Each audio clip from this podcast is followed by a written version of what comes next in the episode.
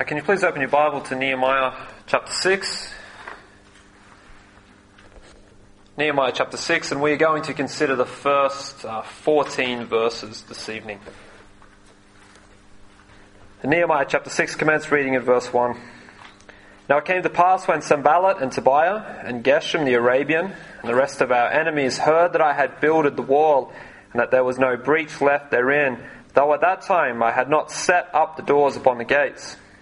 That Sanballat and Geshem sent unto me, saying, Come, let us meet together in some one of the villages in the plain of Ono.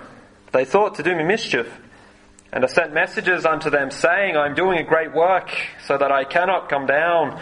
Why should the work cease whilst I leave it and come down to you? Yet they sent unto me four times after this sort, and I answered them after the same manner. Then sent Sanballat his servant unto me in like manner the fifth time, with an open letter in his hand, wherein was written, It is reported among the heathen, and Gashmu saith it, that thou and the Jews think to rebel, for which cause thou buildest the walls, that thou mayest be their king according to these words. And thou hast also appointed prophets to preach of thee at Jerusalem, saying, There is a king in Judah, and now shall it be reported to the king according to these words. Come now therefore, and let us take counsel together. Then I sent unto him, saying, There are no such things done as thou sayest, but thou faintest them out of thine own heart. For they all made us afraid, saying, Their hands shall be weakened from their work, that it be not done. Now therefore, O God, strengthen my hands.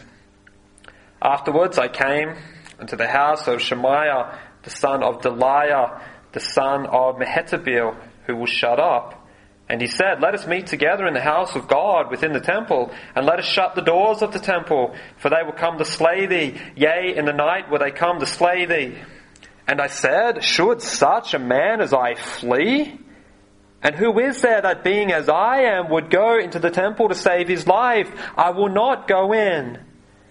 And lo, I perceived that God had not sent him, but that he pronounced this prophecy against me, for Tobiah and Sanballat had hired him. Therefore was he hired that I should be afraid and do so and sin, and that they might have matter for an evil report, that they might reproach me. My God, think thou upon Tobiah and Sanballat according to these their works, and on the prophetess Noadiah and the rest of the prophets, that they would have put me in fear. Amen. Uh, the title for the lesson uh, tonight is Helping Our Leaders. Let's pray. Uh, Father, I do thank you uh, for another glorious day you've given to us. Father, I, I thank you for the sun that's shining today, uh, for the lovely autumn day that you, uh, you have given to us. Father, I, I, thank you for your goodness. I thank you uh, for your mercy and your grace that you lavish upon us uh, each and every day. Father, I do thank you that um, you have spoken. We have the completed canon of Scripture before us. Father, we know that you know, all scripture is inspired. You know, it is all relevant. And Lord, and, and it speaks uh, to us. You know, it, it is alive. It is an active, an active book. And Father, I, I do pray tonight uh, that your word would have its way within our lives. I ask in Jesus' name, for his sake. Amen. I think it's very important as we read and study the scriptures, uh, particularly when we spend time in the Old Testament, to remember that the Bible is one story. It's not a collection put together of many different individual stories, but rather the stories found within are to be thought as chapters in the one story. And of course, the Bible can be summed up in one phrase the redemption of mankind. Know, the Bible is an unfolding story of redemption. And the main character in both the Old and the New Testament is Jesus Christ. It's all about Him redeeming mankind. And this is important to keep in our minds when we study through the book of Nehemiah. Now we must realize how it fits into redemptive history. What does this unfolding narrative mean in the big story? Why does this rebuilding matter? Now, surely this wasn't the only building project in the ancient world at this time, and yet this is recorded. And also, why had it endured so much opposition? Why did rebuilding these walls generate so much hate? The answer to these questions is that since the fall, Satan has strived to stop the story of redemption, to stop the one who would redeem. And this is exactly what is happening before us. Satan does not want a strong Jerusalem. For it was here where the temple was, where God's Shekinah glory had dwelt. And it was here where redemption would be accomplished on Calvary. No, he also did not want a strong Jewish people, for he knew it was through that line Messiah would come. And hence he strived to ruthlessly snuff it out. And that is why this rebuilding work before us has faced so much opposition. It is Satan at work using his wicked minions to try and stop the redemption story. So chapter 4 and chapter 5 have all been about opposition, and so is chapter 6. So tonight we're going to devote our time considering how it was that Satan, through his depraved cronies, tried to stop one last time this work before it was completed. And I want to do this under three headings, which are the change of approach, the character of the attack, and the challenge to assist. So firstly, I want to consider the change of approach. As Sanballat, Tobiah, and Geshem were in, we see their names in, in verse 1. You know, the unholy Trinity, one of my Bible college lecturers called them. And you know, they have reached a now or never moment. You know, they have tried all of their tricks from their putrid playbook to stop this work. Scorn and ridicule, threats of violence, getting men on the inside, and yet all of their ploys had failed. You know, the walls continued on. In fact, in verse 1, we are told that the walls were now complete. Significant progress had been made. You know, last we heard the walls were half done, but now all that remained to do were the doors on the gates. You know, the installing of these doors was still a significant task. You know, there were ten different gates, and at each gate there were typically two doors. You know, these were most commonly constructed out of timber, but of course this posed a problem for they were susceptible to fire. So within the construction, you know, steel like brass and iron were used, you know, to help with this problem. And in some cases, solid metal or solid stone doors were installed. Now, since the doors were all that was left to do, it seemed for the enemy that all of their efforts to halt this work had been completely useless. And yet this doesn't mean that they gave up. And that is a lesson for you and I. You know, in the spiritual battle that we are in, you know, Satan won't give up when we experience a victory. You know, he will come back with a different approach. And that is seen before us. You know, all of the previous opposition had been directed at the entire construction team as a corporate entity. But now the attack is aimed just at Nehemiah. That is the change in chapter 6. They knew that he was the key. That he was the glue holding all of this together. And if he could be undermined or if he could be disposed of, it would mean inevitable victory and hence the whole force of attack is, point, is pointed straight at him. He is firmly in the crosshairs. You know, you can almost picture all of the wicked ones gathered together planning this attack. Sanballat steps up to the front and he reminds his supporters that this is their last chance. It's now or never. He reminds them that their previous plays have failed. But there is still something that they had not tried. It was now time to get personal. Stop targeting the whole group, but go straight for the jugular. Get Nehemiah. You get him, you get the lots. So we need to disrupt, discredit, and ultimately destroy this leader. And if we can do that, the rest will crumble.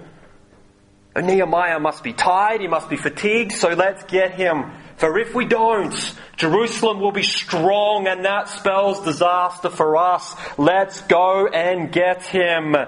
And then there's a, a giant depraved roar, and the enthusiasm is evident as they depart to implement the wicked plans to destroy this leader.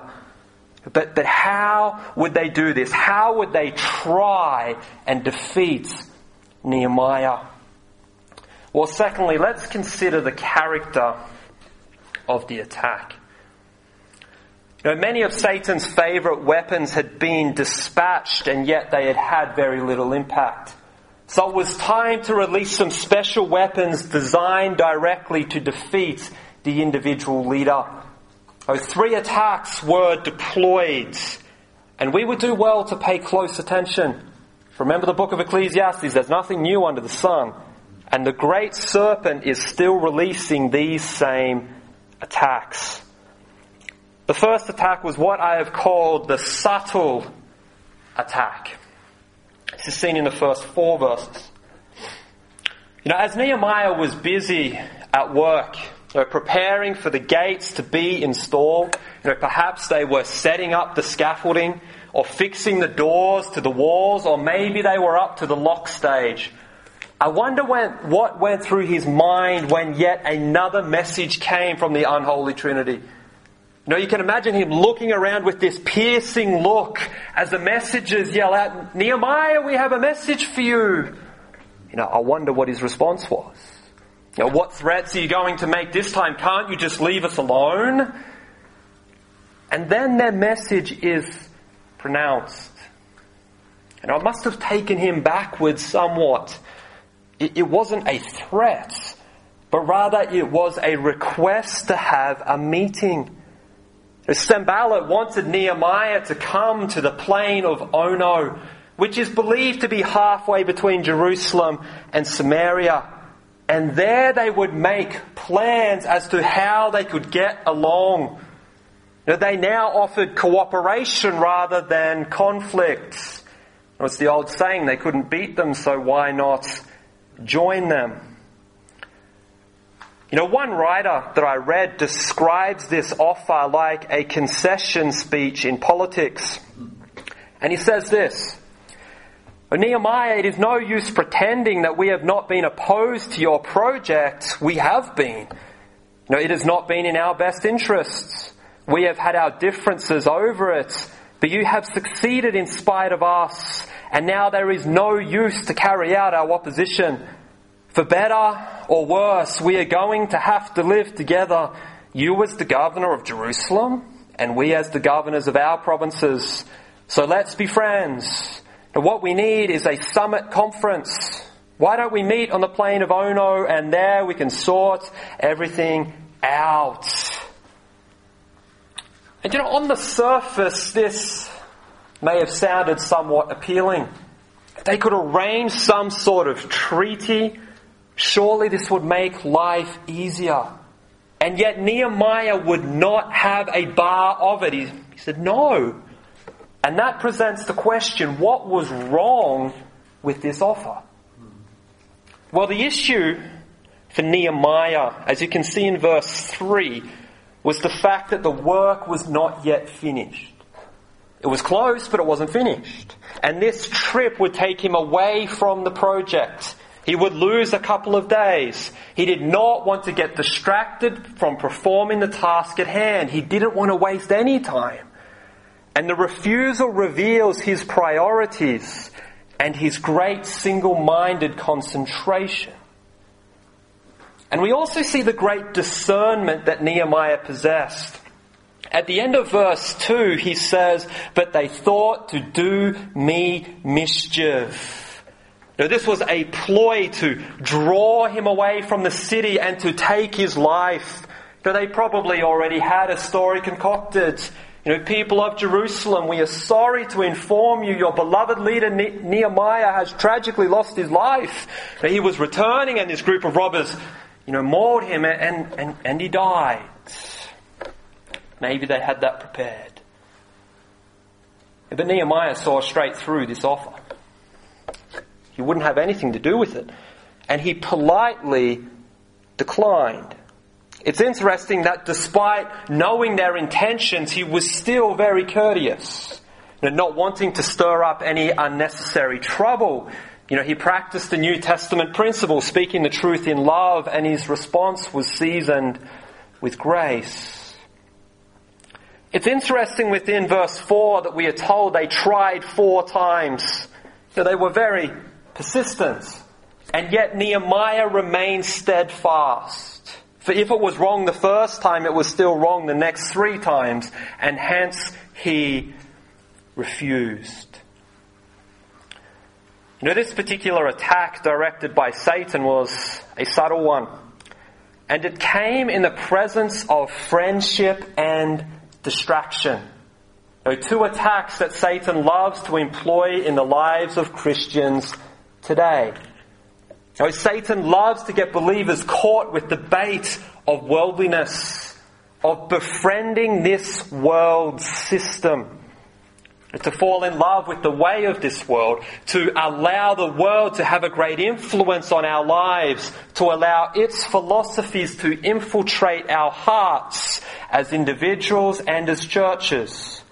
Now, this always begins subtle, subtly Sorry, didn't say that right, but it always causes great damage. You know, it leads to compromise. It leads to nothing good. And that is why James 4 4 says, Know ye not that friendship of the world is enmity with God? You know, we can't have both. We can't have this friendship with the world and friendship with God. It's one or the other. And yet Satan does such a wonderful job of weaving into our hearts and into our churches worldly ideas, goals, and philosophies. You know, how easy it is to be driven by money. Know, how easy it is to adopt worldly philosophies in parenting that are, you know, completely contrary to scripture how easy it is to adopt moral standards that our societies say are okay, but the scriptures clearly say are not. Know, we live in a time, perhaps more than any other, where Christians and the church has been infiltrated by the world. Satan has succeeded. You know, Christians are flocking to the plain of Ono with Sanballats.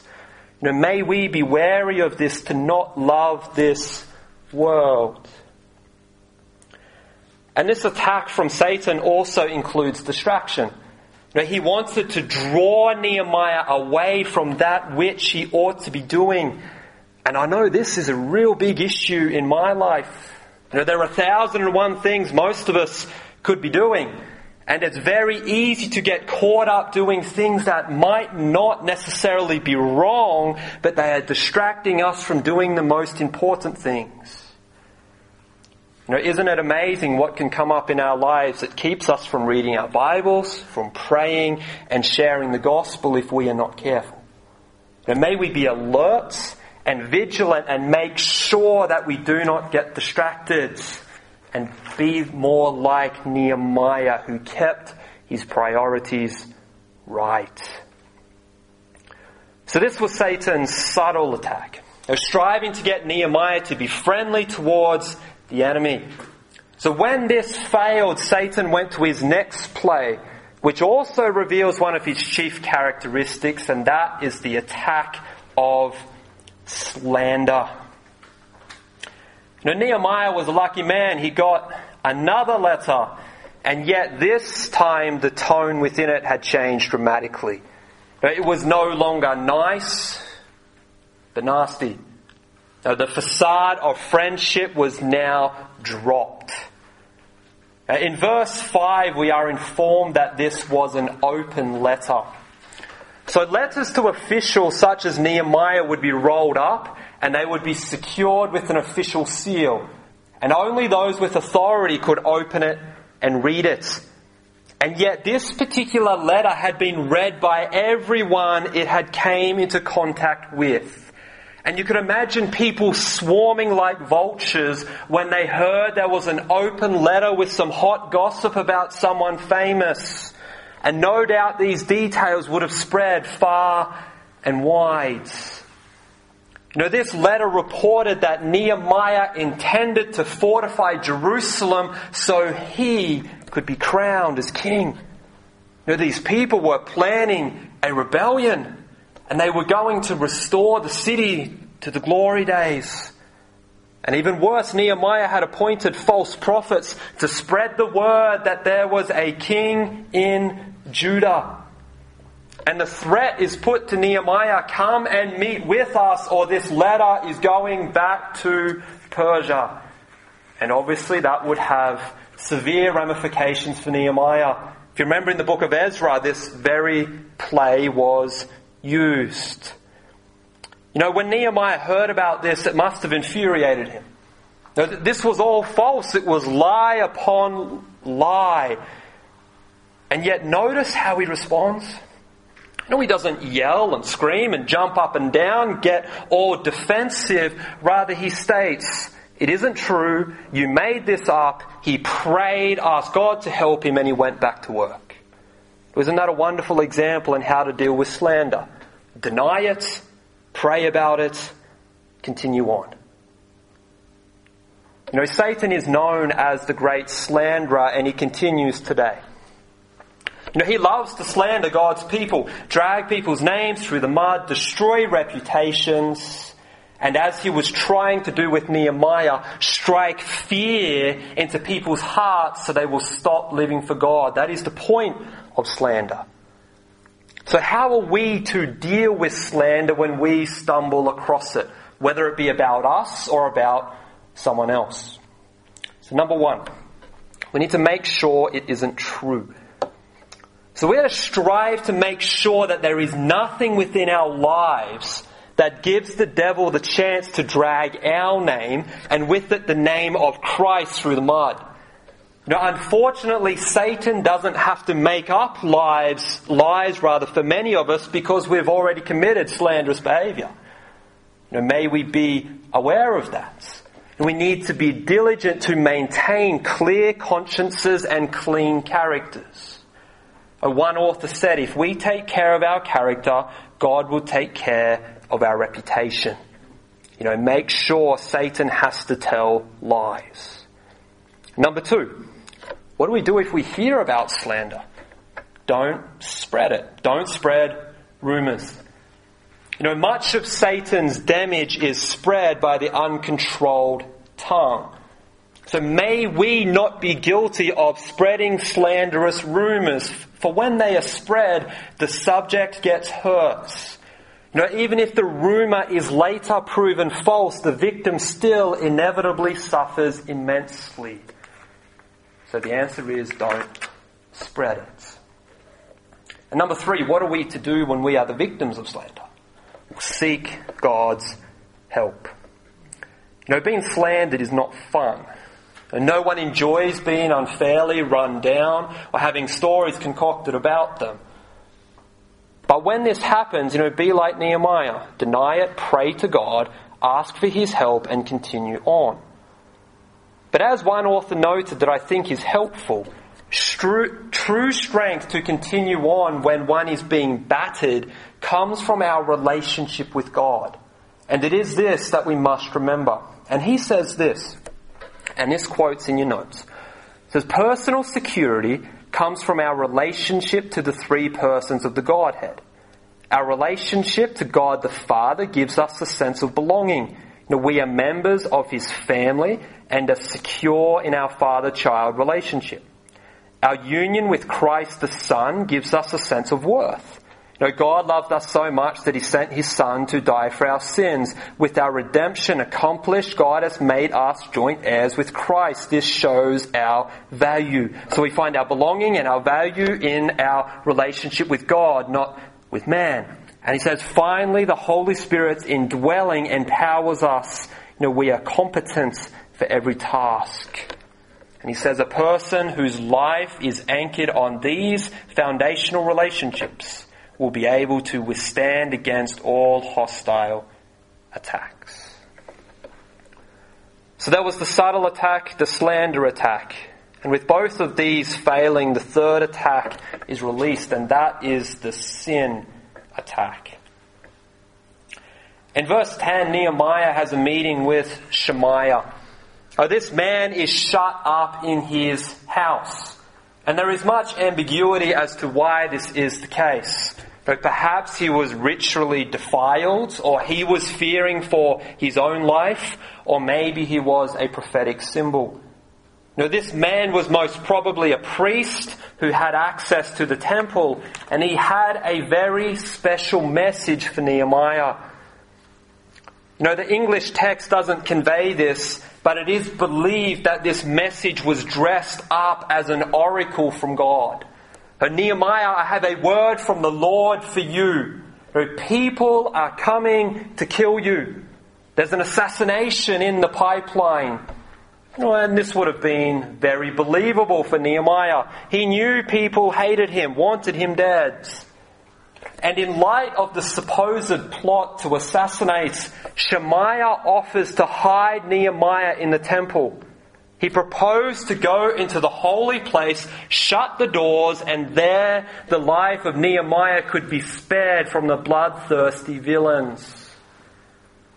You know, on the surface, this seems to be quite a nice gesture as though this man, Shemaiah, was actually a loyal supporter.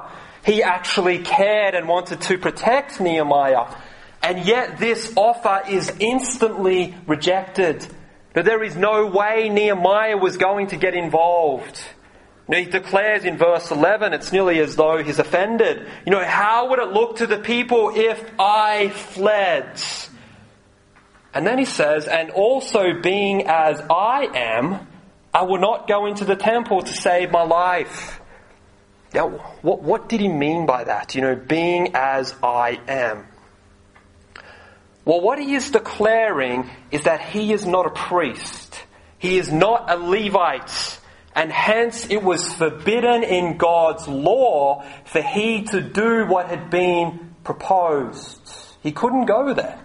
Numbers 18 verse 7 says, Therefore thou and thy sons with thee shall keep your priest's office for everything of the altar, and within the veil, and ye shall serve. I have given your priest's office unto you as a service of gift, and the stranger that cometh nigh shall be put to death. Oh, the instruction was clear. It was forbidden for Nehemiah to approach this part of the temple. And I'm sure he was familiar with the story of King Uzziah who had done this thing and he had been struck down with leprosy. Now, Nehemiah knew the scriptures and this was something that he could not do. For as he declares in verse 13, it would have been sin. Now, if Nehemiah hearkened to this instruction, he would have either been struck dead by God or he would have publicly and openly sinned and discredited himself and given the enemy something to slander both he and his God with. This would have completely destroyed the testimony and the credibility of the man. Nehemiah once again quickly sees straight through this supposed word from God as just another setup. Now, these people had been paid off by the wicked satanic cronies for a word from God would never instruct him to sin. And that's an important lesson. There is never an excuse to sin. But even at this time, Nehemiah would not do that which was wrong, even if it would save his life. Know, had of Nehemiah carried out the proposed offer, he would have lost his honor and credibility among his people. He would have compromised severely and it would have jeopardized his whole mission. And that was the motive behind the attack. They were trying to destroy the credibility of the man. And my friends, Satan still attacks in this very way. Though striving to get Christians and churches to be involved in sin, for that ruins credibility and it drags the name of our Savior through the mud. It's so easy to destroy our testimony, and that is what Satan wants for our witness to be tarnished, our authenticity to be challenged, and our credibility to be questioned. And all these things will happen if we get ensnared in public sin. You know, how many churches have been ruined and how many Christians have no effect because their testimony is in tatters. You know, may we be alert and attentive. The devil is striving to snare us in sin. You know, get us to ruin everything.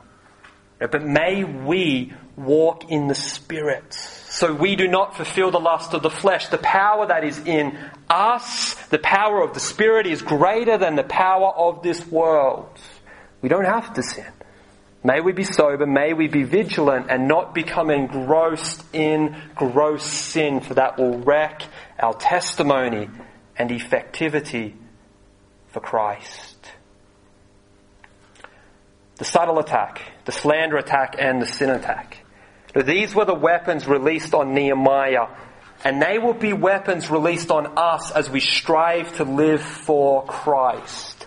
May we be aware of these attacks, and may we, with the help of Christ, overcome them and continue to live for Him in this fallen world. You know, we are all in a spiritual battle. The scriptures make that clear. And my friends, Satan takes particular delight in targeting leaders and influential figures within the church, just like he did with Nehemiah. And this leads me to the final point, my shortest point, the challenge to assist. You know, I don't want to diminish the fact that we are all in a spiritual warfare, for we are. And yet before us it is the leader it is Nehemiah who is on the receiving end of special attention. And to this day, Satan works hard attacking leaders within the church. He works hard attacking leaders within our church. For if a leader succumbs or falls, the damage it causes is devastating, both within the church and outside the church.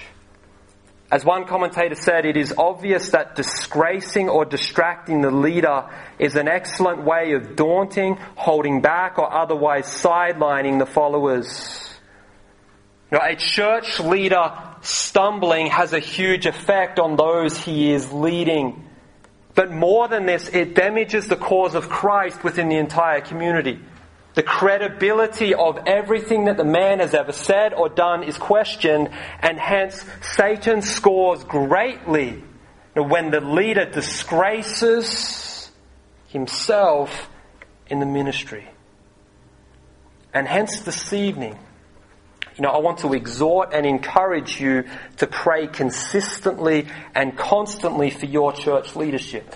For we certainly need it. You know, Satan through his wicked minions attack us. You know, the three attacks that were unleashed on Nehemiah are very real in our daily ministries. The temptation to be worldly, to compromise the standard, the attack of distraction. You know, it's very easy to not be a wise steward of time and energy. No verbal slander, nasty things get directed at church leadership. The issue of sin ruining our ministry is a very real threat. Now, all the threats that Nehemiah faced, plus countless others, are very real for leaders in ministry. You know, and hence we ask that you pray. You know, pray that we would remain faithful to the word. That we would be instant in season and out of season. That we would walk close with the Lord. That each and every day we would be spending time in our own personal devotions you know, that preaching and teaching would not just become a mere academic exercise. That we would maintain pure and holy character along with a clear conscience. You know, that the Lord would protect us from the evil one. That He would protect and encourage our families as we seek to serve the Lord. Know, Satan is out to get church leaders, so beloved, please pray for us. You know, the Apostle Paul in many of his epistles requested prayer. Romans 15.30, Ephesians 6.19, Colossians 4, 3 and 4, 1 Thessalonians 5.25, 2 Thessalonians 3.1. And this evening I'd like to make the same request. You know, brethren of Lismore Bible Church, Please pray for your pastors, for your elders and your deacons. For this will aid us greatly as we strive to serve Jesus Christ and as we strive to serve you. And it will aid us to not become another member of that long list of ministry leaders who have been defeated and ruined by Satan. Now, please help us stay off that list by praying earnestly. Amen.